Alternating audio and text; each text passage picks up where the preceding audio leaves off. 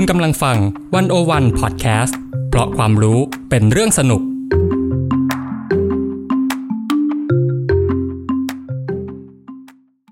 Game begin.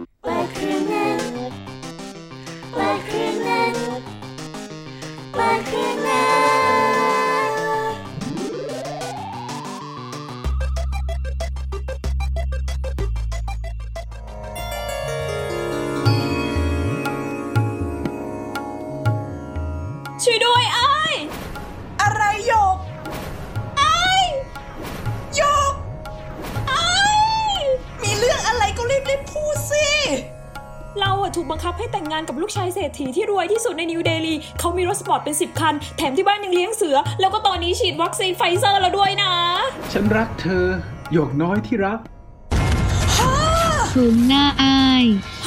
ซูมหน้าหยกซูมหน้าตัวประกอบหนึ่งซูมหน้าตัวประกอบสองซูมหน้าตัวประกอบสาม ซูมหน้าตัวเดี๋ยวเดี๋ยวเดี๋ยวเยอะเกินไปแล้วจะซูมอะไรนักหนาเนี่ยฮะ โทษทีเมื่อวานเพิ่งดูหนังอินเดียแบบว่าอินน่ะอ๋อไอหนังอินเดียที่แบบชอบซูมกันเยอะๆจะได้มีซึมซัมซึมซัมแวบๆอะนะ เออใช่ใช่ใช่เฮ้ยไอ้ายแต่ก็ไม่รู้เหมือนกันนะ ว่าทำไมไอ้หนังอินเดียเนี่ยมันต้องซูมชุบชับชุบชับอะไรขนาดนั้นน่ะ อืมแล้วอยากรู้ปะล่ะ ถ้าอยากรู้เราก็ต้องทำยังไงล่ะ เราก็ต้องเปิดเครื่องเนิร์ดดิ เฮ้ยเดี๋ยวพี่ปอนมาจากไหนเนี่ย ก็ต้องมาอยู่แล้ว เพราะวันนี้ฉันคือเครื่องเนิร์ดไงล่ะเอาทุกคนมาพร้อมกันไปหนึ่งสองสามเปิดเครื่องเนิร์ด และวันนี้เครื่องเนิร์ดของเราก็คือ พี่ปอนกมลชนกคัชมาศและเกมนภสินสามแก้วแจ่ม ทีมงาน production ของ The One O One World นั่นเอง สวัสดีค่ะพี่ปอน สวัสดีค่ะเกม สวัสดีค่ะ สวัสดีครับเย้เย้คนหน้าคุ้น คนหน้าคุ้น คนหน้าคุณใกล้คุณตากันนะครับ เอาเลย มาถึงปุ๊บเราไม่พูดพร่ำทำเพลงขอถามก่อนเลยค่ะว่าทำไมหนังหรือละครอินเดียเนี่ยถึงต้องมีการตัดต่อที่แบบเร้าใจมากๆ มีกระฉากซูมหน้าคนทั้งฮอลล์แล้วก็เพลงประกอบแบบบุ้มๆอะไรอย่างเงี้ยมะมันไม่เหมือนหนังชาติอื่นเลยอะคุณ อืมจากการที่เราไปเมาส์มอยนะคะ กับอาจารย์สอนภาพยนตร์ที่เขาเคลมตัวเองว่าสวยที่สุดในประเทศไทยมาเนี่ยก็คือ ผู้ช่วยศาสตราจารย์ อนงนาถรัศมีเวียงชัยนะคะ กลุ่มวิชาภาพยนตร์และภาพถ่ายคณะวารศาสตร์และสื่อสารมวลชน มหาวิทยาลัยธรรมศาสตร์ ก่อนอื่นคือเราต้องเข้าใจก่อนนะคะว่า การระเบิดซูมตึมตามตึมตามที่เราเห็นเนี่ยมันคือภาพภาษาภาพยนตร์แบบหนึ่ง และภาษาภาพยนตร์ที่มันแหกขนบการมองของมนุษย์เนี่ยมันช่วยดึงความสนใจได้หมดเลยอืมอืมเราก็รู้จักแต่แบบภาษาอังกฤษ ภาษาไทยอาเกาหลีอันยองอาเซโยอะไรก็ว่าไป แต่ภาษาภาพยนตร์นี้มันมันมีลักษณะอะไรยังไงเหรอคะพี่บอลไอการที่หนังหรือละครมันสามารถสื่อสารอารมณ์ความรู้สึกให้เราได้เนี่ย มันเพราะว่าภาพยนตร์อะ มันเป็นภาษาอย่างหนึ่งอืมแต่ภาษาภาพยนตร์มันไม่ใช่ภาษาทั่วไป อย่างที่ยกยกตัวอย่างเมื่อกี้ค่ะ เพราะว่ามันไม่ได้ใช้หลักไวยากรณ์เหมือนกับภาษาที่เรารู้จักเนาะแต่ว่าภาพยนตร์เนี่ยมันจะมีวิธีการสื่อความหมายมีภาษาเฉพาะเป็นของตัวเองอืมคริสเตียนเมสเนี่ยนักทฤษฎีสัญญาศาสตร์นะคะ ด้านภาพยนตร์ ชาวฝรั่งเศส อธิบายว่า การที่คนเราเข้าใจภาพยนตร์นั้น มันไม่ใช่เพราะว่าภาพยนตร์เป็นภาษา จึงสามารถบอกเล่าเรื่องได้สมบูรณ์ แต่ตรงกันข้ามก็คือ ภาพยนตร์อะจะกลายเป็นภาษาจากการที่ภาพยนตร์ได้มีการเล่าเรื่องอย่างสมบูรณ์แล้วก็คือเมื่อใดก็ตามที่ภาพยนตร์มันสามารถสื่อความหมายได้แล้วเนี่ย มันจะเรียกว่าภาษาภาพยนตร์ อืมถ้าเกิดมันไม่สื่อความหมายก็ไม่นับเป็นภาษาถูกต้องไหมคะ สมมุติว่าเราเอากล้องเนี่ยไปตั้งเอาไว้ให้คนเดินผ่านไปผ่านมาอย่างเดียว ถ้าเกิดมันไม่มีความหมายมันก็ไม่เป็นภาษาภาพยนตร์อย่างนี้หรออืมสมมุติถ้าเป็นภาพคนที่เดินผ่านไปผ่านมาใช่ไหมอันนี้เราก็ต้องดูที่คนดูอีกว่า คนดูตีความมันยังไง สมมุติมันสามารถสื่อสารได้ว่าอ๋อมัน ไอภาพคนเดินไปเดินมาเนี่ยมันเป็นเรื่องราวของการที่ที่ตรงเนี้ยเป็นที่ที่มีคนเยอะมากมายเลยนะ แล้วคนดูแล้วสามารถรับรู้ไอการสื่อสารเนี้ยได้อะมันก็จะเป็นภาษาภาพยนตร์นะคะขึ้นอยู่กับอืมคนดูเนาะว่าจะเข้าใจความหมายนั้นได้หรือใช่เปล่าถ้ามันสื่อความหมายได้มันก็คือภาษาภาพยนตร์อย่างหนึ่งอืมในภาษาปกติเนาะมันก็จะมีคำหลาย ๆคำมาเรียงกันเพื่อให้เป็นประโยคเพื่อสื่อความหมาย แต่ว่าภาษาภาพยนตร์เนี่ยมันก็จะมีการรวมแบบนั้นเหมือนกัน เช่น หน่วยที่เล็กที่สุดอย่าง frame ภาพหนึ่งภาพ รวมกันเป็นช็อตหนึ่งช็อตพอเอาช็อตหลายๆช็อตมารวมกันแล้วมันก็กลายเป็น scene หนึ่ง scene scene หลาย scene มารวมกันเป็น sequence หนึ่ง sequence sequence หลาย sequence รวมกันเป็นหนัง ซึ่งไอไวยากรณ์การเรียงลำดับของภาพยนตร์เนี่ยก็คือการตัดต่อภาพยนตร์นั่นแหละ แล้วในภาษาภาพยนตร์มันก็ยังมีองค์ประกอบอีกหลายอย่างเลยนะ ทั้งตัวละครมุมกล้อง แสงเสียงดนตรี ซึ่งมันจะช่วยในการสื่อความหมายแตกต่างกันออกไปด้วย เหมือนจะเข้าใจแล้วค่ะพี่ปอน แต่คิดว่าได้พี่ปอนได้แบบยกตัวอย่างสักองค์ประกอบสักสองสามอย่างเงี้ยว่าเอ้ย แต่ละอันมันให้ความรู้สึกที่แตกต่างกันไปยังไงอย่างเงี้ย ก็คงดีค่ะพี่ปอน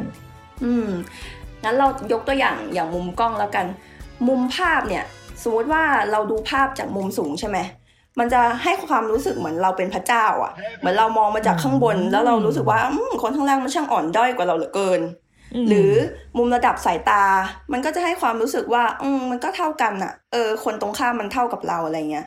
ส่วนมุมต่ำก็คือเป็นทิศทางที่ตรงกันข้ามกับมุมสูงเนาะ มันจะทำให้เรารู้สึกว่าไอสิ่งที่มันฉายอยู่อะ มันช่างยิ่งใหญ่เสียเหลือเกินอะอันนี้มุมภาพมันก็ให้ความรู้สึกต่างกันไปแหละ อีกอันหนึ่งที่เราอยากยกตัวอย่างก็คือการเคลื่อนกล้องเนาะ ทุกคนรู้จักการแพนใช่ไหม การแพนเนี่ย ถ้าสมมติเราแพนจากซ้ายไปขวาเนี่ย มันจะให้ความรู้สึกเหมือนเรากำลังมองดูอะแล้วเราก็จะรู้สึกว่า เออเหมือนมันมีการเปิดเผยอะไรบางอย่างให้กับเราเห็น เหมือนค่อยๆ หันหน้าไปดูอะไรเงี้ยหรือการดอลลี่ มันก็จะเป็นการที่แบบว่า เออ ฉันติดตามตัวละครไป เหมือนเป็นการที่ทำให้เรารู้สึกว่าอืมได้ติดตามการเคลื่อนไหวของเขา หรือ handheld handheld คือการถือกล้องถ่ายอะมันสั่นใช่ไหมพอมันสั่นอะ มันจะทำให้เรารู้สึกว่า เออเรากำลังตามตัวละครนั้นเหมือนแบบเรากำลังวิ่งตามเขาตื่นเต้นเหมือนเขาเหมือนเป็นตัวเขาอะไรเงี้ยอ่าอืมเนี่ยแหละก็คือตัวอย่างของการใช้ภาษาภาพที่ทำให้เกิดความรู้สึก ซึ่งไอการซูมเนี่ยมันก็อาจจะทำให้เรารู้สึกว่าแบบฮ่อตื่นเต้นตามไอตัวละครที่มันกำลังตกใจ นั้นก็เป็นได้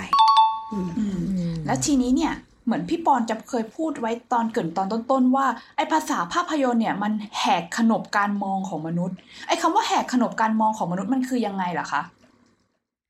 คือการซูมเนี่ย เห็นภาพที่มันแบบเข้าไปตึ้มใช่ไหม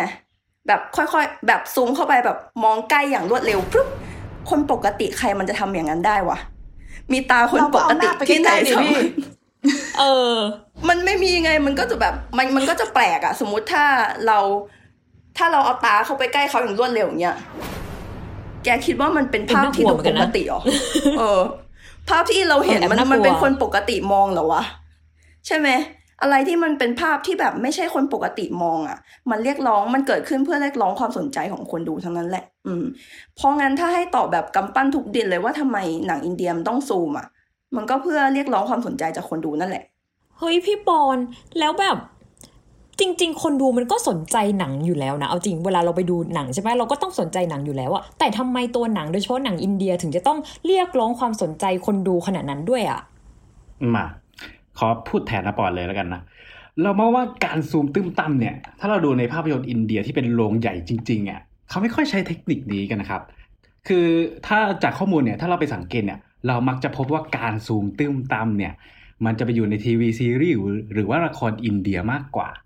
คืออภาพยนตร์เนี่ยมันถูกออกแบบมาเพื่อดูในโรงมืดๆฮะจอใหญ่ ๆทำให้เราได้จดจ่อมีสมาธิอยู่กับภาพยนตร์อย่างเดียว ไม่วอกแวก แต่ว่าต่างกันกับที่ทีวีซีรีส์หรือละครนะที่เรา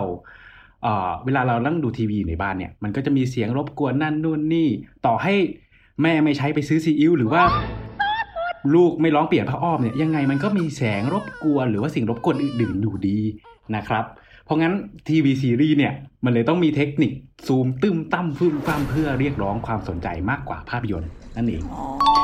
อ่าและไอ้ความต่างของทีวีกับภาพยนตร์ที่เห็นได้ชัดเลยคือ เรื่องความยาวฮะ เราจะเห็นเลยว่าละครทีวีซีรีส์เนยนะครับ มีความยาวมากกว่าภาพยนตร์อย่างมาก ลองทายดูครับว่าซีรีส์ของอินเดียเนี่ย ในเรื่องเรื่องหนึ่งเนี่ยมีความยาวทั้งหมดประมาณกี่ตอนครับ ถ้าให้ถ่ายอะยกก่อน เต็มที่ 200 ตอน อะ ให้มากกว่าหยกนิดนึงห้าร้อยตอนนี่ยาวสุดแล้วตาแฉะอืมเป็นคำตอบที่ผิดครับ จริง ๆ แล้วความยาวของทีวีอินเดียเนี่ยฮะมีความยาวอยู่ที่ประมาณ 1,000 ถึง 2,000 ตอนเลยทีเดียวนะครับ โอ้โอ้หมายก้อนมันต้องฉายกันแบบกี่เดือนน่ะอย่างนั้นน่ะฉายเป็นปีอะเยอะมากๆฮะดูกันตาแฉะไปเลย คือด้วยความที่มันยาวขนาดนี้เนี่ย ไอตัวซีรีส์เนี่ยมันก็ต้องทำให้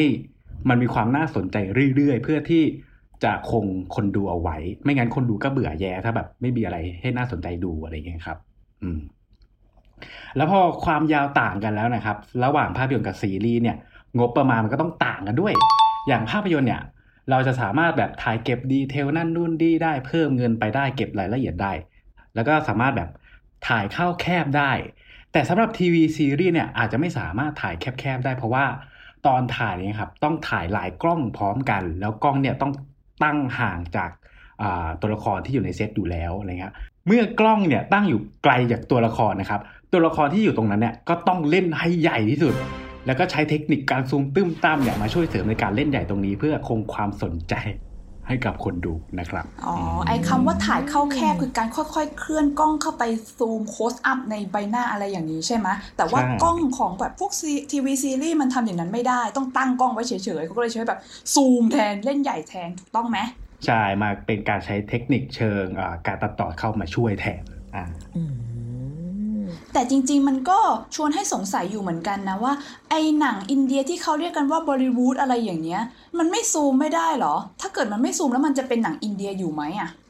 อืม เรื่องการซูมเนี่ยอาจารย์อนงนาถบอกให้เรามองไปถึงยุคสมัยของการสร้างภาพยนตร์ด้วยเนาะเพราะว่าการซูมตึ้มตั้มเนี่ยมันเป็นภาษาภาพยนตร์ที่ถูกใช้ในสมัยก่อนเยอะ เช่น พวกหนังจีนจอมยุทธสมัย Shaw Brothers เนี่ยหรือที่เรารู้จักกันอย่างพวกเรื่องเดชไอ้ด้วน ช่วงยุคประมาณแบบ 60 ถึง 2000 อะไรเงี้ยหรืออย่างหนัง Kill Bill ของ Quentin Tarantino เนี่ยสมัยแบบปี 2003 เนี่ยก็ใช้ไอภาษาภาพแบบนี้นะ ซึ่งมันอาจจะเป็นภาษาภาพที่มันฮิตในสมัยใดสมัยหนึ่ง ไม่ใช่แค่บอลิวูดทำแต่ไทยก็ทำฮอลลีวูดก็ทำภาษาพูดแล้วก็ภาษาหนังเนี่ยมันมีวิวัฒนาการเสมอเนาะมันลื่นไหล อย่างหนังบอลิวูดหลังๆเนี่ยเขาก็ไม่ค่อยทำกันแล้วนะเรื่องการระเบิดซูมตึมตั้มซึมซ้ำอย่างเงี้ยอืมแล้วก็ในอินเดียมันก็มีหนังที่มันไม่ซูมเหมือนกันนะ คือในอินเดียมันจะมีหนังประเภทหนึ่งที่เขาเรียกว่า parallel cinema หรือก็คือหนังอาร์ตของอินเดียเนี่ยแหละ parallel cinema เนี่ยเป็นหนังที่มักจะทำในรูปแบบสมจริง เป็นธรรมชาติ เราลืมเรื่องการซูมตึมตั้มตึมตั้มไปได้เลย แต่บางทีผู้กำกับที่ทำหนังแนวเนี่ยเขาก็อาจจะหยิบยกองค์ประกอบของหนังเมนสตรีมในอินเดียมาใช้ก็ได้ อย่างเช่นพวกเพลงหรือว่าดาราดังต่างๆอืมเอ้าอยู่ๆก็มีชื่อแปลกๆมาอีกแหละ Parallel Cinema เหรอ นี่พี่ปอนกำลังจะหมายความว่านอกจากบอลิวูดแล้วเนี่ย อินเดียยังมีหนังแนวอื่น ๆ ด้วยเหรอ คือเมื่อเราพูดถึงอุตสาหกรรมภาพยนตร์อินเดียเนี่ยคำว่าบอลิวูดที่มีที่มาจากชื่อเมืองที่เป็นที่ตั้งก็คือบอมเบย์เนี่ย คงเป็นคำแรกเลยที่ทุกคนจะนึกถึงเนาะแต่ว่าทุกคนรู้หรือเปล่าว่าบอลิวูดเป็นเพียงแค่ส่วนหนึ่ง ส่วนหนึ่งเท่านั้นในภาพยนตร์อินเดีย เพราะว่าอินเดียเนี่ยยังมีอีกหลาย wood เลย ไม่ว่าจะเป็นทอลลีวูดหรือคอลลีวูด มาทีนี้เรามาย้อนประวัติศาสตร์ของอุตสาหกรรมภาพยนตร์อินเดียกันดีกว่าว่า ที่จริงแล้วเนี่ยหนังอินเดียเริ่มต้นจากตรงไหน ที่จริงแล้วเนี่ยหนังอินเดียเริ่มต้นที่เมืองกันกัตตาเนาะไม่ใช่บอมเบย์อย่างที่ทุกคนคิด โดยในช่วงปี 1890 ถึง 1900 เนี่ยอินเดียยังอยู่ภายใต้การปกครองของอังกฤษภาพยนตร์ได้ถูกนำเข้าสู่สังคมอินเดียเป็นครั้งแรกที่เมืองกันกัตตา ซึ่งในขณะนั้นเนี่ยเป็นเมืองหลวงแล้วก็เป็นศูนย์กลางความเจริญที่รุ่งเรืองที่สุดของอินเดียด้วย ความรุ่งเรืองของอุตสาหกรรมภาพยนตร์ในเมืองกันกัตตาเนี่ยที่เป็นศูนย์กลางของวัฒนธรรมเบงกอลีทางด้านตะวันออกของอินเดียทำให้หนังที่เกิดขึ้นมาเนี่ยใช้ภาษาเบงกอลี เกิดเป็นอุตสาหกรรมภาพยนตร์เบงกอลี แล้วก็ได้รับการขนานนามล้อกับฮอลลีวูดของอเมริกาว่าทอลลีวูดโดยตั้งชื่อตามพันตรีวิลเลียมทอลลี่ ที่เป็นผู้บุกเบิกดินแดนแห่งเบงกอลก่อนที่คำว่าบอลลีวูดเนี่ยจะเกิดขึ้นมาซะอีก แสดงว่าหนังเรื่องแรกที่เกิดขึ้นมาอยู่ที่กัลกัตตาแล้วก็เป็นภาษาเบงกอลีอย่างนั้นเหรอคะ ใช่ค่ะ ไม่ใช่บอลิวูดอย่างที่ตอนนี้ทุกคนเข้าใจกันว่าอินเดียมันคือบอลิวูดเนาะแต่ว่า อืม แต่ว่าถ้าเราจะถามว่าแล้วทำไมบอลิวูดถึงดังกว่าทอลลีวูดล่ะ มันก็ก็ตอบได้เลยว่าบอลิวูดเนี่ยที่เป็นที่รู้จักมากกว่าก็เพราะว่า อุตสาหกรรมบอลิวูดใช้ภาษาฮินดีเป็นหลัก ซึ่งภาษาฮินดีเนี่ยเป็นภาษาที่มีคนพูดมากที่สุดในอินเดีย ก็เลยทำให้บอลิวูดได้รับความนิยมมากกว่าทอลลีวูดอืมอืมพูดเยอะก็ได้เปรียบอะเนาะอือืมมคนดูเขาเยอะไง แล้วก็อีกอย่างหนึ่งที่บอลิวูดได้รับความนิยมมากกว่า ก็เพราะว่าอินเดียตั้งใจที่จะสร้างให้บอลิวูดเป็น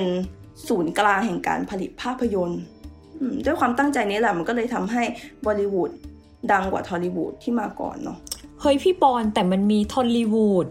ก็แล้วมีบอลลีวูดก็แล้ว แล้วมันยังมีวูดอันไหนอีกไหมในอินเดียที่แบบน่าสนใจอะไรอย่างเงี้ยที่เราควรรู้ อืม ตอนแรกอีกอันหนึ่งที่เราพูดขึ้นมาก็คือคอลลีวูดคอลลีวูดเนี่ยเป็นอุตสาหกรรมภาพยนตร์ของอินเดียทางใต้ หลายคนเชื่อว่ามันเป็นแหล่งที่ผลิตภาพยนตร์ได้มากที่สุดในประเทศ บางคนบอกว่าถ้าพูดถึงจำนวนหนังที่ผลิตออกมาเนี่ยอาจจะสูงถึง 65-70%ของจำนวนภาพยนตร์ที่ผลิตในอินเดียทั้งหมด มากกว่าที่ผลิตในบอลิวูดหลายขุมเธอ อืมแต่ว่าที่คอลลีวูดดังสู้บอลิวูดไม่ได้เนี่ย มันก็เป็นนั่นแหละเรื่องภาษาอีกเหมือนกัน เพราะว่าคอลลีวูดเนี่ยเขาเน้นขายตลาดภาษาท้องถิ่นเนาะด้วยความที่ผู้ชมบอลิวูดเยอะกว่า เลยทำให้บอลิวูดดังกว่าคอลลีวูดนั่นแหละอืมเฮ้ยแต่ก็จริงแต่แบบหนังอินเดียช่วงนี้มันป๊อปมากเนาะไอ้ายเนาะ มันแบบแบบเอโดระเอโดกันแบบทั้งทั้งโลกเอาจริงไม่ใช่แค่แบบทางแค่แถบเอเชียอะไรอย่างนี้อย่างเดียว มันก็แบบแบบอยากรู้เหมือนกันว่าอะไรที่ทำให้อุตสาหกรรมหนังอินเดียอย่างเงี้ยมันพุ่งปรี๊ดที่แบบฉุดไม่อยู่ขนาดนี้ สิ่งที่น่าจะทำให้อุตสาหกรรมภาพยนตร์เนี่ยเป็นที่นิยมแล้วก็พุ่งปี๊ดขึ้นมาเนี่ยครับก็คงเป็นเพราะว่าวัฒนธรรมความคลั่งไคล้การรับชมภาพยนตร์ของคนอินเดียครับ โดยจากสถิติครับพบว่ารายได้ของภาพยนตร์เรื่องเรื่องหนึ่งเนี่ย มาจากการขายตั๋วในโรงภาพยนตร์ถึง 72%ที่เหลือเนี่ยมาจากการขายสินค้าโปรโมท และลิขสิทธิ์ของภาพยนตร์ ซึ่งสวนทางกับอุตสาหกรรมภาพยนตร์ในประเทศอื่น ๆ ที่การดูหนังในโรงเนี่ยกำลังซบเซาลงซบเซาลงเพราะการเข้ามาของสตรีมมิ่งเจ้าต่างๆ ในปัจจุบันเนี้ยครับอืมอืมโดยในอุตสาหกรรมภาพยนตร์อินเดียเนะครับมีมูลค่ามากกว่า 2,000 ล้านดอลลาร์สหรัฐเลยนะครับ โดยขณะที่อุตสาหกรรมภาพยนตร์อินเดียนะคะ มีมูลค่ามากถึง 2,000 ล้านดอลลาร์สหรัฐนะฮะแซงหน้าอเมริกาไปเลย กลายเป็นประเทศที่ผลิตภาพยนตร์ได้มากที่สุดในโลก 1,000 เรื่องต่อปี โดยมีจีนตามมาห่างๆเป็นอันดับที่ 3 แล้วรู้ไหมครับว่าประเทศไทยเนี่ยผลิตภาพยนตร์ต่อปีเนี่ยกี่เรื่องครับอืมหยกก่อนเลย อืมสามร้อยเรื่องได้ไหมสามร้อยเรื่องถึงไหม ฉันให้ไม่เกินสิบเรื่อง เฮ้ยน้อยไป ฉันให้ประมาณอะยี่สิบอ่า เป็นคำตอบที่ผิดทุกคนเลยฮะ จริง ๆ แล้วประเทศไทยเราเนี่ยครับ โดยสถิติแล้วพบว่าผลิตภาพยนตร์อยู่ที่ประมาณ50ถึงแค่80เรื่องแค่นั้นต่อปีอุ๊ยนั่นเองอุ้ยคจริรับงโหยังไม่ถึงร้อยเลยเหรอ ใช่ค่อนข้างเป็นน้อยนิดหนึ่งนะฮะด้วยและในสถานการณ์ปัจจุบันก็ยิ่งทำให้หนังในโรงเนี่ยน้อยลงเข้าไปอีกนะครับ เออ น่าสนใจน่าสนใจที่บอกว่าอุตสาหกรรมหนังอินเดียตอนนี้มันพุ่งแรงแซงหน้าอเมริกาไปแล้ว ถึงขั้นแบบอเวนเจอร์ก็ยังสู้ไม่ได้เลยเนี่ย เออ จริง ๆ แล้วเนี่ย ก็น่าย้อนกลับมาดูอีกนะคะว่า ไอนอกจากการซูมแล้วเนี่ย มันจะมี character อะไรอีกบ้างที่อยู่ในหนังอินเดียที่แบบเห็นปุ๊บเอ้ยโคตรอินเดียเลย พี่ปอนลองเล่าให้ฟังหน่อยได้ไหมอืม ถ้าพูดถึงหนังอินเดียเราจะลืมเรื่องการร้องเล่น เต้นระบำไปได้อย่างไรล่ะคะคือถ้าพูดถึงหนังอินเดียเนี่ยเรื่องการร้องเพลงเต้นรำเนี่ยมันก็จะต้องมาเป็นแบบสิ่งแรกแล้วที่ทุกคนคิดเนาะไอการที่หนังอินเดียแทบทุกเรื่องเนี่ยที่ต้องมีการร้องเล่นเต้นระบำเนี่ยมันมีสาเหตุเนื่องมาจากรากเหง้าวัฒนธรรมของชาวอินเดียเลยอืมคือ เราก็รู้กันอยู่เนาะว่าคนอินเดียเนี่ยนับถือศาสนาพราหมณ์ฮินดู ซึ่งในอินเดียเนี่ยมีคัมภีร์หนึ่งเนาะที่ว่าด้วยการแสดงนาฏยศาสตร์ ชื่อว่าคัมภีร์ภารตะนาฏยศาสตร์ เป็นศาสตร์แห่งการเต้นแล้วก็การขับร้องประกอบดนตรีของอินเดียเล่าง่าย ๆก็คือการครั้งหนึ่งเนี่ยเขาบอกว่าพระพรหมเนี่ยทรงประทานการแสดงหรือที่เราเรียกกันว่านาฏยศาสตร์เนี่ยแหละให้กับมนุษย์ แล้วพระศิวะเนี่ยก็เห็นว่า เอ๊ะมันยังขาดอะไรนะ ก็เลยไป เอาดนตรีกับการเต้นระบำไปด้วยสิ ชาวอินเดียที่ได้รับมาเนี่ยเขานับถือเทพเจ้ามาก เขาก็เลยรู้สึกว่า เอ๊ะเวลาเราจะทำการแสดงเนี่ย เราจะละเลยของพวกนี้ไปไม่ได้นะ เพราะงั้นอืมภาพยนตร์บอลิวูดทุกเรื่องเลยมีการเต้นหรือการเล่นดนตรีประกอบการขับร้องด้วยเสมอ มันเป็นธรรมเนียมของเขาเนาะ ใช่แล้ว มีเกร็ดขำๆมาเล่าให้ฟังหนึ่งเรื่องเอาก็คือว่าไป อย่างที่เรารู้กันเนาะว่าหนังอินเดียเนี่ยมันต้องมีการร้องเพลงการเต้นรำอยู่แหละ แต่ว่าก่อนหน้านั้นเนี่ยเมื่อตอนประมาณปี 1930 เนี่ยในยุคที่เทคโนโลยีการบันทึกเสียงเนี่ยมันยังไม่ดีขนาดนี้เนาะนักแสดงเขาก็จะต้องร้องสดด้วยตอนถ่าย ทีนี้วิธีการถ่ายทำของเขาก็คือการใช้ไมโครโฟนในการบันทึกเสียง แล้วก็ ตั้งกล้องถ่าย โดยกล้องเขาเนี่ยจะห่อหุ้มด้วยฟูกเนาะเพื่อลดเสียงรบกวน เขาก็จะให้นักดนตรีเนี่ยนั่งอยู่ข้างหลังกล้อง คือก็จะบอกว่าเอากล้องมีไมโครโฟนติด แล้วก็แบบไปยื่นใกล้ๆ หลังจากนั้นก็ให้พวกนักดนตรีอยู่หลังกล้องเหรอใช่ แล้วบางทีอะเขาไม่อยู่หลังกล้องกันด้วยนะ บางทีเขาก็จะไปนั่งอยู่กันบนต้นไม้พุ่มไม้แอบอยู่ตามที่ต่างๆ ในต้นไม้เพื่อที่ว่าเขาจะได้ได้ยินเสียงนักแสดงชัดที่สุด ทีนี้อีกกล้องที่เราบอกอะมันเคลื่อนที่ไม่ได้เนาะเพราะงั้นนักแสดงเขาก็ต้องเต้นวนๆอยู่รอบๆต้นไม้ มันก็เลยกลายเป็นเป็นที่มาของคำเสียดสีที่ว่าภาพยนตร์อินเดียเนี่ยมันจะต้องมีการร้องเพลงเต้นรำวนอยู่รอบต้นไม้นั่นเอง ไอฉากที่เมื่อก่อนเรามักจะเห็นหนังอินเดียที่แบบ เอ้ยสลับไปซ้ายทีขวาที พระนางไม่จับกันตรงรอบต้นไม้ เพราะว่าแบบเขาต้องร้องเพลงไปแล้วก็แบบ อยู่ใกล้ๆนักดนตรีอะนะ มันก็จะเป็นที่แอบของนักดนตรีนั่นแหละไอ้ตามพุ่มไม้ต่างๆ อะไรอย่างเงี้ย เพราะงั้นโอ้ย setting ไอ้การพุ่มไม้เนี่ยแหละมันน่าจะ work ที่สุดแล้วสำหรับไอ้การแสดงร้องเพลงแบบนี้โหยเอาจริงก็พยายามนะ อย่างนั้นนักแสดงเขาต้องแบบมี potential ขนาดไหนบทก็ต้องจำท่าเต้นก็ต้องจำใช่ตำแหน่งร้องก็ยังต้องจำอีก ใช่ แต่ว่าพอในช่วงเวลาถัดมาเนี่ยในยุค 40-50 เนี่ยเทคโนโลยีมันเริ่มดีขึ้นเนาะ มันก็พัฒนาสิ่งที่เรียกว่า playback singer ขึ้นมา ก็คือเอาคนอะมาร้องเพลงทับให้ เขาก็เลยไม่ได้ร้องจริงกันอีกแล้วตอนนั้น ก็เลยได้ไปร้องตามที่ต่างๆมากขึ้น ไม่ต้องอยู่แต่ในต้นไม้แล้วจ้าอืมอืมยินดีกับเขาด้วยค่ะ ครับค่ะเสริมต่อจากนับปอนิดหนึ่งนะครับอ่าในเชิงภาพยนตร์เนี่ยถ้าเรามาวิเคราะห์กันแล้วจริงๆนะฮะไอ sequence การเต้นการร้องระบำของภาพยนตร์อินเดียนะครับ มันเป็นการ เบรกจากโครงเรื่องหลักเนี่ยเข้าสู่ใน part ของความเป็นแฟนตาซีอย่างที่เราเห็นเห็นกันอยู่ ซึ่งโดยส่วนใหญ่แล้วเนี่ยใน scene การร้องเพลงหรือการเต้นเนี่ยฮะมันจะเกิดขึ้นในหนังรัก ในห้วงที่ตัวละครกำลังตกอยู่ในสภาวะความรู้สึกอะไรบางอย่าง อาจจะเป็นการตกหลุมรักคิดถึงหรือโกรธแค้นการมี scene การเต้นเหล่านี้ฮะมักจะเป็นการ express ความรู้สึกของตัวละครออกมา หรือเป็นความปรารถนาในใจของตัวละครที่ไม่ได้พูดออกไปอะฮะอืมอ่า เราอาจจะเคยเห็นในหนังรักบอลิวูดนะฮะขู่พระนางอาจจะอยู่ในช่วงของการจีบกันการสารภาพรักขู่พระนางเกิดจะร้องเพลงเต้นระบำสื่อสารความในใจออกไปผ่านบทเพลง ซึ่งไอโครงสร้างเหล่านี้ฮะมันคล้ายกับอะไรรู้ไหมครับ อะไรคะคล้ายกับมิวสิควลหรือเปล่าอ่าหรือเปล่าเกือบถูกฮะเกือบถูกใช่ฮะจริงๆมันคล้ายกับโครงสร้างเหมือนละครบอร์ดเวย์ครับผม คือ aesthetic ในการเสพหนังอินเดียเนี่ยมันจะเป็นอย่างเดียวกันเหมือนกับละครบรอดเวย์เหมือนกับการที่เราไปดู drag นะฮะ drag performance อะไรเงี้ยครับอ่า drag queen ใช่ ที่ทุกอย่างมันต้องเล่นใหญ่เวอร์วังอลังการคนดูต้องได้รับความรู้สึกไปเต็มๆ อีกทั้งหนังบอลิวูดเนี่ยฮะยังเหมือนกับโครงสร้างหนัง musical ในช่วงยุคต้นของฮอลลีวูดอะของอเมริกาอีกด้วย อย่างเช่น เรื่อง Sound of Music ที่ต้องไปร้องเพลงเต้นกันในทุ่ง หรืออย่างเรื่อง Singing in the Rain เต้นกันกลางสายฝนกันไปเลยนั่นเองนะครับ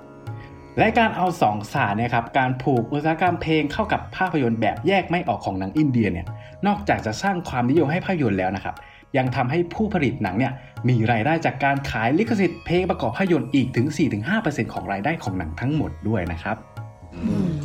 เราชอบนะ เราชอบกับคำที่บอกว่า เออเขาใช้การเต้นเป็นการเอ็กซ์เพรสความรู้สึกรักโลกโกรธหลงของตัวละครนะยกว่าปะคือถ้าอืมบ้านเราอะมันจะเป็นแบบว่าหนังไทยมันจะเป็นฉากแบบไปพูดกับกล้องสามหใช่รือว่ามีเสียงภาคอยู่ใช่ในหัวตัวเองอย่างเนี้ยใช่ของเราจะเน้นได้อะล็อกเนาะเรารู้สึกว่ามันขับเคลื่อนด้วยบทมากๆเลยอะแบบเออมันประเทศต่างกันมันก็มีอะไรที่ต่างกันเหมือนกัน ใช่แต่เขาจับขึ้นด้วยความเต้นไงเขาแบบรักโลกโกรธหลงอะไรเขาเต้นไว้ก่อนเลยเออเราขับเคลื่อนด้วยการพูดและการด่านะคะโอ้ยตะลึงตึงพูดถึงอะไรกันเนี่ยโอ้เอาผิดเรื่องไม่ใช่หนัง โอเคอ่าอ่าอ่าข้ามไปข้ามไปหยกมีอะไรจะถามอีก เออ แล้วแบบวันเนี้ยเราเห็นแล้วว่ามีหลายแบบหลายวูดแล้วการลองเล่นเต้นระบำก็เหมือนกันเอกลักษณ์เนี่ย มีเอกลักษณ์อันไหนอีกไหมคะ ที่แบบหุยรสชาติแบบนี้แหละหนังอินเดีย อืมพูดถึงรสชาติก็มาเลยค่ะ หนังอินเดียเนี่ยมีคำหนึ่งที่ทุกคนต้องรู้จักก็คือคำว่า masala film ทุกคนไอ้คำว่า masala เนี่ยมันคือเครื่องเทศของอินเดียใช่ไหมเราเคยเห็นแบบเครื่องเทศสีๆในอินเดียเปล่าอืมที่แบบมันมีหลายสีเยอะมากเลยไอ้ masala film เนี่ยมันเป็นการเปรียบเทียบถึงเครื่องเทศของอินเดียค่ะว่า masala film เหมือนกับการที่เอาเครื่องเทศหลาย ๆ อย่างหลาย ๆ สีหลาย ๆ รสชาติของอินเดียมารวมกันในหม้อเดียวอืม ไอ้เครื่องเทศนั่นแหละก็คืออช่องภาพยนตร์หรือแนวภาพยนตร์นั่นเอง masala film ก็เลยหมายถึงการยำรวมเอาแนวต่างๆ มารวมกันในหนังเรื่องเดียวพูดง่ายก็คือ สมมติพอตหลักเป็นเรื่องการผจญภัยเนี่ยเราอาจจะมีพอตย่อยเป็นเรื่องรักโรแมนติก สักพักหนึ่งมี comedy ด้วยนะ ตอนจบอาจจะจับดาบสู้กันก็ได้ เนี่ยแหละเขาเรียกว่า masala film ซึ่งไอความเยอะแยะเหล่านั้นเนี่ยมันจะถูกปรุงรสด้วยผู้กำกับเนาะเพื่อที่จะทำออกมาเป็นภาพยนตร์ที่ทุกคนในครอบครัวสามารถดูได้ นั่นเองไอ้คำว่าภาพยนตร์ที่ครอบครัวดูได้เนี่ยหมายความว่าถ้าสมมติ พ่ออ้ายชอบดูหนังสืบสวนอ้ายชอบดูหนังรัก พี่อ้ายชอบดูหนัง comedy เราก็ยังดูหนังเรื่องเดียวกันได้ถูกปะเพราะมันมีหลายรสให้เราดูอยู่ด้วยก็อาจจะใช่ค่ะ แต่ว่าถ้าเรียกง่ายๆมันก็เหมือนหนังที่แบบว่าดูได้ทั้งหมดอะผู้ใหญ่เด็กมานั่งดูด้วยกันตอนเย็นๆได้อะไรแบบนี้มากกว่าอร่อยกลมกล่อม เออ เป็นหนังแบบรสมาซาล่าแบบอินเดีย อืมอีกเอกลักษณ์หนึ่งที่ที่ก็น่าสนใจนะสำหรับความเป็นอินเดียก็คือเรื่องของครอบครัว บางทีเนี่ยเราอาจจะเห็นในหนังอินเดียเนี่ย มันจะชอบมีตัวละครที่แบบว่าโหเก่งสุดๆ แข็งแกร่งมากๆ สามารถยกรถด้วยหนวดตัวเองได้ แต่ว่า ตัวละครแบบเนี้ยพอกลับบ้านไปเขาก็จะเขาก็จะกลับไปเจอแม่บ่นเขาจะกลับไปเจอแม่ตะโกนด่าว่าทำไมไม่ยอมแต่งงานนู่นนี่นั่นนะคะไอไอลักษณะแบบเนี้ยมันสะท้อนภาพว่าคนอินเดียเนี่ย ให้ความสำคัญกับครอบครัวมันเป็นที่หนึ่งแล้วมันก็สะท้อนกลับเข้าไปในหนังอินเดียด้วย นอกจากหนังแล้วมันก็มีละครด้วยเนาะละครอินเดียเนี่ยมันจะมีแนวหนึ่งเลยที่แบบมีเยอะมากๆก็คือ เรื่องความสัมพันธ์ระหว่างแม่ผัวกับลูกสะใภ้คือมันเริ่มต้นมาจากละครที่ดังมากๆของอินเดีย ชื่อว่าฮยุนกิ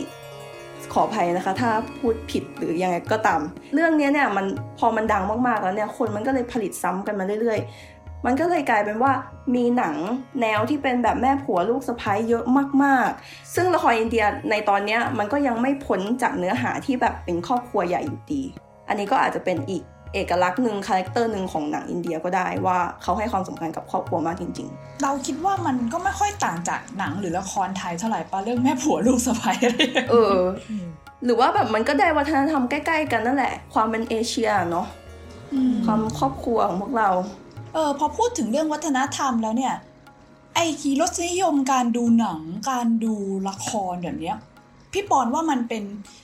สิ่งสะท้อนสภาพสังคมนั้นๆไหมอะอืม เรื่องนี้เนี่ยเราก็ไปคุยกับอาจารย์อนงนาฏมาอีกเหมือนกันนะคะ คืออาจารย์บอกเราว่ามันไม่เชิงสะท้อนที่เดียวมันเหมือน มันเป็นการสะท้อนกลับกันไปมามากกว่าที่จะเป็นทางเดียวรสนิยมเนี่ยมันกำหนดคอนเทนต์ แล้วคอนเทนต์เองก็ประกอบสร้างรสนิยมคนดู มันตอบไม่ได้ว่าอะไรมันเป็นตัวต้นเหตุเนาะทั้งสองอย่างมันมีอิทธิพลต่อกันอืมอืมจากการที่เราไปศึกษาเรื่องการประกอบสร้างสังคมในภาพยนตร์มาเพิ่มเนี่ย ถ้าเรามองภาพยนตร์ในฐานะ ปฏิบัติการทางสังคมและวัฒนธรรมเนี่ย เราจะเห็นความสัมพันธ์ของภาพยนตร์กับสังคมสองด้าน ด้านแรกเนี่ย เราจะเห็นว่าภาพยนตร์เนี่ยมันสะท้อนสังคม หมายถึงว่าภาพยนตร์เนี่ยจะเสมือนกระจกที่สะท้อน ความเป็นไปในสังคมเนาะอย่างเช่นเราเห็นว่าอินเดียมีละครแม่ผัวตีลูกสะใภ้เราก็มองว่าอืมสังคมอินเดียเนี่ย มันต้องเต็มไปด้วยแม่ผัวที่ใจร้ายแน่ ๆ เลยอืมแต่ในทางกลับกัน ถ้าเรามองว่าภาพยนตร์คือการประกอบสร้างความเป็นจริงเนี่ย เราจะมองในมุมที่ต่างออกไปเนาะเราอาจจะมองว่าที่เรามองว่าอินเดียมีแต่แม่ผัวที่ตีลูกสะใภ้เนี่ยมันอาจจะเกิดจากการประกอบสร้างของ ละครอินเดียก็ได้ที่เอาแต่ความแม่ผัวตีลูกสะใภ้มาใส่ ซึ่งเราก็ไม่สามารถพูดได้ไงว่า ในทั้งสังคมอินเดียเนี่ยแม่ผัวอินเดียใจร้าย และอีกอย่างนะครับที่ไม่ควรมองข้ามไปเลยก็คือการตลาดนะครับเพราะว่าสื่อภาพยนตร์อินเดียเนี่ยมีความเกี่ยวโยงกับผลกำไร และส่งผลต่อกระบวนการภาพยนตร์โดยตรง ถ้าภาพยนตร์เรื่องไหนเนี่ยคาดการณ์ว่าจะไม่ได้รับผลกำไร ก็จะไม่ได้รับการผลิตโดยปริยาย เพราะงั้นเพราะงั้นเนี่ยการตลาด ก็อาจจะเป็นส่วนหนึ่งในการที่สร้างรสนิยมของคนดูได้ด้วยเช่นกันครับลองคิดภาพนะครับว่า ถ้าสมมติคนอินเดียเนี่ย ดูหนังดูแต่หนังตึ้มตั้มอย่างเดียวเนี่ยแล้วคนอินเดียชอบ นายทุนก็จะผลิตแต่หนังตึ้มตั้มเลย เพราะคนดูชอบ มันก็จะไม่ค่อยมีหนังแนวอื่นๆเกิดขึ้นมา เพราะอย่างนั้นเนี่ยเราก็ไม่สามารถอาจบอกได้ว่าหนังตึ้มตั้มเนี่ยเป็นรสนิยมที่สะท้อนภาพสังคมของอินเดียจริงอืมอืม คนอินเดียก็นั่นครับอาจจะไม่ได้อยากดูหนังตื้มตั้มตลอดก็ได้เนาะพอพูดถึงเรื่องการตลาดเนี่ยก็ก็คิดเหมือนกันว่า ถ้าเกิดสมมุติแบบคนจัดละครหรือแบบคนทำภาพยนตร์เขามีเงินใหญ่เขาสามารถแบบโฆษณาได้เยอะอืมๆมันก็อาจจะไปเบียดบังไม่ให้เราเห็นหนังช่องอื่น ๆของอินเดียด้วยเนาะใช่ใช่เอออแล้วจริงๆแล้วนะครับหนังอินเดียก็ไม่ได้ แค่มีแต่แนวตึมตั้มอย่างเงี้ยหนังอินเดียมีหลากหลายมาก ลองคิดดูว่าหนึ่ใช่งหนึ่งพัน1,000ปีต่อเรื่องเรื่องอะโอ้มันจริมีงหนังจหริลากงหลายอยู่แล้ว แต่ว่าจริงแค่แบบจริงแล้วแต่ว่าช่องไหนคนดูได้คนดูชอบมากกว่ากันแค่นั้นเองอืมอืมอืมเออแต่อะไหนๆก็พูดเรื่องความหลากหลายแล้วแล้วเนี่ย ก็ต้องย้อนกลับมาดูบ้านเราหน่อยถูกไหมแบบเพราะว่าประเด็นเรื่องวงการหนังบ้านเราเนี่ยก็ก็ถูกพูดถึงกันเรื่องความหลากหลายอยู่บ่อย ๆ อยากชวนแบบอยากชวนทุกคนคิสก็แล้วกันไหนๆแบบ เออมาช่วงท้ายๆแล้ว ว่าแบบถ้าคาแรคเตอร์หนังของอินเดียเนี่ย เป็นฉากซูมหน้าและความอลังการการเต้นอย่างนี้ใช่ปะของไทยเราทุกคนคิดว่าแบบอะไรคือคาแรคเตอร์ของหนังไทยอะหรือว่าหนังหนังผีได้ปะเราจะพูดอย่างนี้ได้ปะวะอืมฉันว่าหนังตบลองจูบเออ ลองแชร์อืมแชร์กัน ฉันว่าหนังตบจูบหนังที่บอกว่าแม่ผัวลูกสะใภ้อะ ยังมีอยู่ในสังคมไทยเยอะเว้ย และหลังๆนะ ที่มันเออมีเยอะมากก็คือ หนังวายนิยายวายเออมาทำเป็นเอหนัองซีรีจริงส์อืมจริงโอ้ยเขาเขาจะส่งออกหนังจริงวายจริงไทยไปสู่โลกแล้วนะ แต่ทำไมรู้ป่ะเออยังไงกฎหมาย สมรสเท่าเทียมในไทย เอ๊ะ ยังไง อ่า เออนะ ยังไม่ได้ผ่านอะไรสักอย่าง เออ แต่ว่าคนอื่นๆว่ายังไงกันบ้างล่ะอะแต่ถ้าให้นี่คิดนะยังไงคาแรคเตอร์หนังไทยก็ต้องแบบเป็นหนังผีอะเอาจริงเป็นแว็บแรกที่ขึ้นมาเลยอะ ล่าสุดอยากดูหนังร่างทรงว่ะเพื่อน เออ ใช่ใช่อืมอืม เอาจริงฉันก็คิดแบบนั้น ฉันแบบพอพูดถึงคาแรคเตอร์หนังไทยปุ๊บใช่ไหมคำแรกที่มันขึ้นมาเลยก็คือผี ผีนี่แหละ ผีไทยแม่งน่ากลัวสุดๆละน่ากลัวชิบหาย เออใช่ฉันก็เลยไปคุยกับอาจารย์นะอาจารย์เอานงนาถคนเดิม ก็เลยบอกแกว่า เออผีเนี่ยนับเป็นเอกลักษณ์ของหนังไทยได้ไหมอาจารย์ก็ตอบกลับฉันมาว่า หนังผีฝรั่งก็น่ากลัวนะเว้ยคอนจูริงเนี่ยเล่นเอาฉันนอนสะดุ้งหลายคืนเลย อย่างนี้เรียกว่าเป็นเอกลักษณ์ของอเมริกาได้ไหม ฉันว่าแกก็ไม่คิดอย่างนั้นจริงไหม